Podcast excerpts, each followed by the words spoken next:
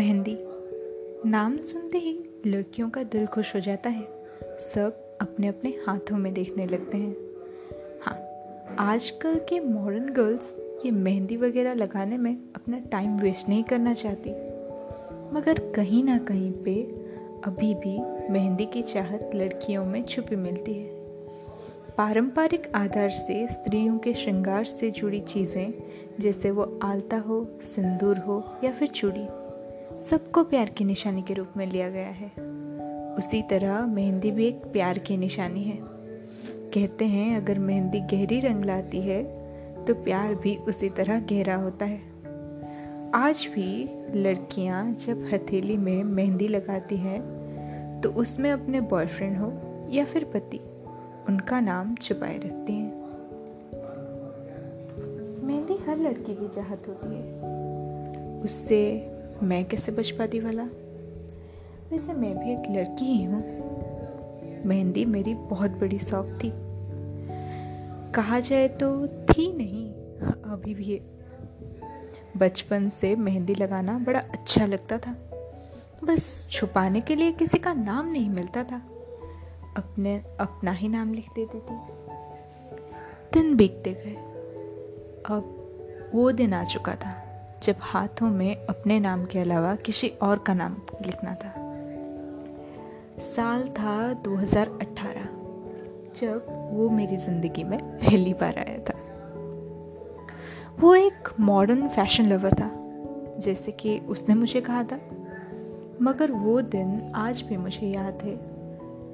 दिवाली के पहले का दिन था। मैंने पहली बार उसके नाम की मेहंदी लगाई थी। और मेरे बड़े बड़े उंगलियों में वो पीच कलर का नेल पेंट। सच में बहुत ही सुंदर लग रहा था। क्लास में कुछ लिखने के बाद हाथ दुखने लगा तो मैं तो मैं अपनी उंगलियों को मरोड़ने लगी। वो मेरे हाथों को बड़े गौर से देख रहा था। कुछ देर बाद उसने कहा, तुम्हारे हाथ बड़े सुंदर दिख रहे हैं। उस दिन से पता चला कि उस मॉडर्न ट्रेंडी बॉय को इंडियन ट्रेडिशन जैसे मेहंदी, काजल और आलता भी पसंद है। उस दिन से आज तक जब भी मैं मेहंदी करती हूँ। उसका नाम तो नहीं, मगर उसके नाम का वो पहला अक्षर ज़रूर लिखती हूँ। ये तो रही पहली कहानी मेहंदी की। अब आते हैं मेन कहानी में। रक्षाबंधन और मैं, उसके साथ साथ मेरा बर्थडे आ रहा था और घर में मेहंदी पड़ी थी। और मैं ना लगाऊँ। ऐसा तो हो भी नहीं सकता। राखी के पहले की रात थी। मैंने मेहंदी लगाने जा रही थी। बस उसका नाम कहाँ लिखूं? ये सोच में पड़ गई। फिर उसके नाम का पहला अक्षर यानी कि मैं नहीं बताऊँगी। छोड़ो। उसके नाम का वो पहला अक्षर मैंने अपने मेहंदी की शुरुआत की। धीरे आगे बढ़ती गई। और इस बार की मेहंदी, इस बार की मेहंदी की चमक ही कुछ अलग थी। और वो डिज़ाइन सच में बहुत ही अच्छा था। और उसका रंग क्या बताऊँ? जैसे उसने अपने प्यार का रंग मेरे मेहंदी पे छिड़क दिया। मैं चाहती थी वो मेरे हाथों को देखे और कुछ बोले। मगर हम दोनों की कहानी हमेशा मारपीट, हमेशा झगड़ा। उसने मेरे बर्थडे पर भी मुझे कुछ नहीं कहा। और मैं ठहरी सरल, मैं भी कुछ नहीं पूछी। मुझे लगा उसने मेरी मेहंदी को गौर नहीं किया। Seriously I just think that उसने गौर नहीं किया। मगर मेरे बर्थडे के बाद के दिन, जब उसने मेरे साथ ठीक से बात की, उसके बाद उसने बोला तुमने आज फिर से मेहंदी की है। ये तुम्हारे हाथ पर बड़े अच्छे जच रहे हैं।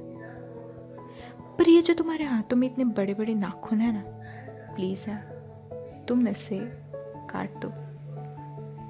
मैंने पूछा, क्यों? हाथ में नाखून क्यों काट दो? उसने कहा, अरे यार, कहीं मुझे खरोज ना आ जाए। मैंने पूछा, तुम्हें खरोज क्यों आएगा? उसने कहा, तुम नहीं समझोगे। मुझे, मैं सोच में पड़ गई, यार, क्या समझोगे, नाखून? छोड़ो यार। फिर जब एनालिसिस किया तो बाद में पता चला वो क्या कहना चाहता था। और मुझे बहुत ज़ोर से हँसी आई। I just want to say one thing कि वो मेहंदी जो थी ना मेरे हाथों में, वो मेरे हाथों में तीन हफ़्ते तक रहा, लगभग तीन हफ़्ते तक रहा। और हैरानी की बात तो ये है, मैंने जो पहले स्टार्ट किया था उसके नाम का वो पहला अक्षर के, वो सबसे आखिरी में मिटा। पूरा आखिरी में जाकर वो लेटर मिटा उस मेहंदी में कुछ तो बात थी, जैसे उसका प्यार।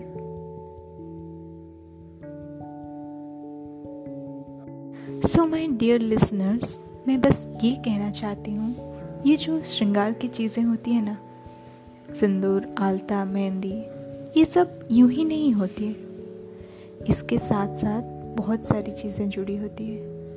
कुछ कहानियाँ, कुछ एहसास, किसी का प्यार, किसी का तोहफा। ये थी एक कहानी मेहंदी की। ऐसे ही कुछ एहसास को लेकर कहानियाँ सुनने के लिए मेरे साथ यूँ ही जुड़ते रहिए। मैं आपको सुनाऊँगी और भी नए नए कहानियाँ।